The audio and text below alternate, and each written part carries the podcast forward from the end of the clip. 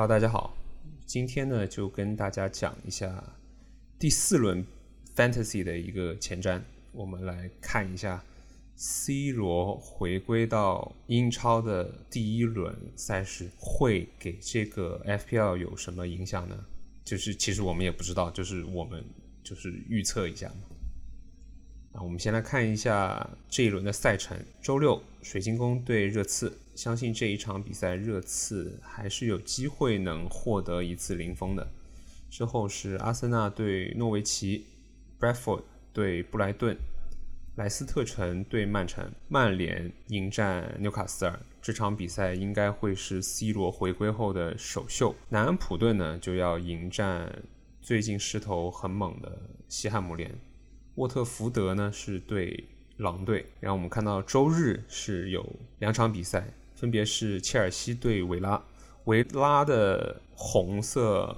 赛程呢就马上要开始了，所以说很多 manager 都会考虑用 I N S 去平换 D L C。 可是呢 I N S 平换 D L C 这个剧情呢只有在好像是上个礼拜才有吧，因为现在 I N S 降价了，D L C 涨价了，所以说你能换的话呢应该也只能是平换班福德，但班福德也不差，班福德踢完利物浦这场之后也是进入一连串的绿色赛程嘛，所以说你要用班福德的话也是我觉得也是可以的。然后最后一场比赛就是埃弗顿对伯恩利，埃弗顿之后的赛程也是较为利好的，所以说 D L C 我也个人比较看好，如果你能有办法平换购入的话那就是最好了，但是就不要用安东尼奥去换 D L C 了，因为我觉得安东尼奥还是值得长期持有的。我们来看一下这一轮比赛的胜平负概率，我们看到热刺的胜率是有 百分之五十七， 然后阿森纳呢对阵诺维奇也许是他们这个赛季能获得第一场胜利的一个机会，阿森纳呢有可能在诺维奇身上能拿到三分，但是我们也不知道阿森纳这个赛季能创造出多少令阿森纳球迷无语的一项数据，但是我个人还是比较看好阿森纳可以获胜的。然后我们看到曼联获胜概率还是接近八十，应该也是受到了 C 罗回归的影响。狼队的话其实啊，这些概率其实都是从博彩公司的一个赔率转换出来的，只能做一个参考了，有这个也可以看一下。我们可以看到切尔西战胜维拉队的概率还是非常高的，维拉的后防包括马丁内斯啊或者因斯能进球啊，这两项数据的发挥我还是比较看的比较悲观一点，我觉得他们应该好日子有点到头了吧。然后我们来看一下这一轮比赛零封的概率，分别是切尔西占据第一位是 五十四点五， 曼联呢是 五十一点五， 阿森纳零封的概率也是有 四十二点五 的。如果你想拿一个 differential 的球员去搏一搏的话，我觉得搏一搏阿森纳的后卫都拿蒂尔尼，因为蒂尔尼他会有进攻的数据。中场的话我觉得像小将萨卡和 C 罗还是值得拿一下，毕竟现在其实也几乎是跌到谷底了吧，我觉得性价比还是较为高的，如果你想搏一搏的话还是可以拿。我们看到深红区的纽卡斯尔几乎是只有 百分之七 的概率可以获得零封，因为相信 C 罗的回归也会让曼联的进攻力有所加强。纽卡斯尔的后防啊，不过纽卡斯尔后防本来我们也不会在 F P L 里面使用。接下来我们看一下Game Week 四到 Game Week 十的赛程难度系数，有哪些球员是我觉得是值得持有的。那我们看到阿森纳其实接下来的赛程还是较为利好的，我当然这个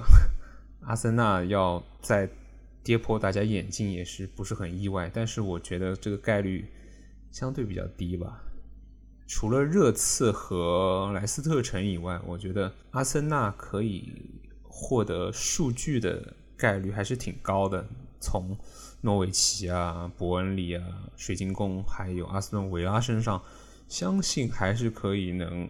至少获得一分吧，至少至少可以获得一分。接下来我们看到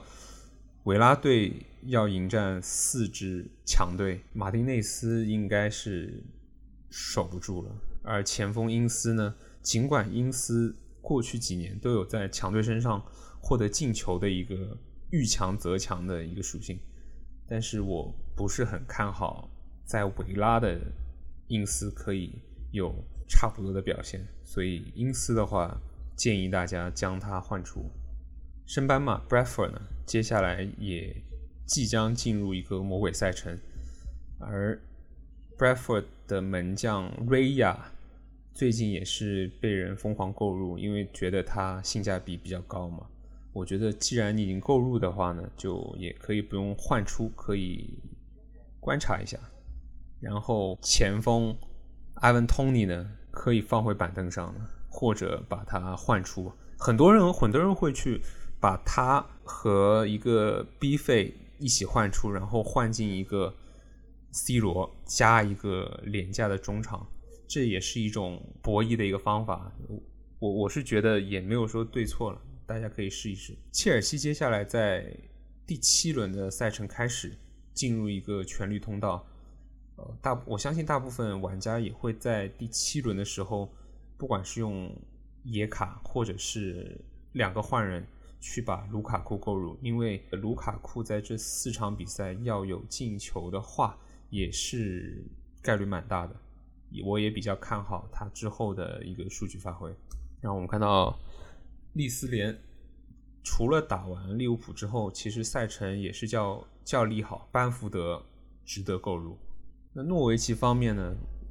除了提阿森纳，其实也不能说除了提阿森纳，对普基大神而言，在阿森纳头上能进球的话也不会让我们大家觉得很意外，而且他是一个性价比较高的一个前锋，普基大神也能作为一个 differential 之选。我们看到沃特福德呢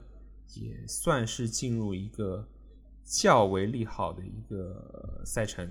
他接下来会对狼队、诺维奇还有纽卡斯尔，对于持有萨的球队而言还是值得期待一下的。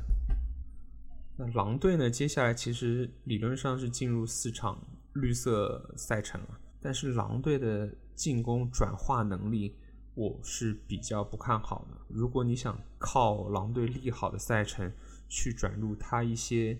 前锋球员的话，我是不是很建议的，我反而更建议大家去持有狼队的一些后卫，因为我觉得他们可能在这几场比赛有获得 clean sheet 的一个机会。然后在最后的最后，其实大家心里都在想同样的一件事情啊 ，C 罗回来了 ，C 罗回归了，那他对 B 费的影响究竟有多大呢？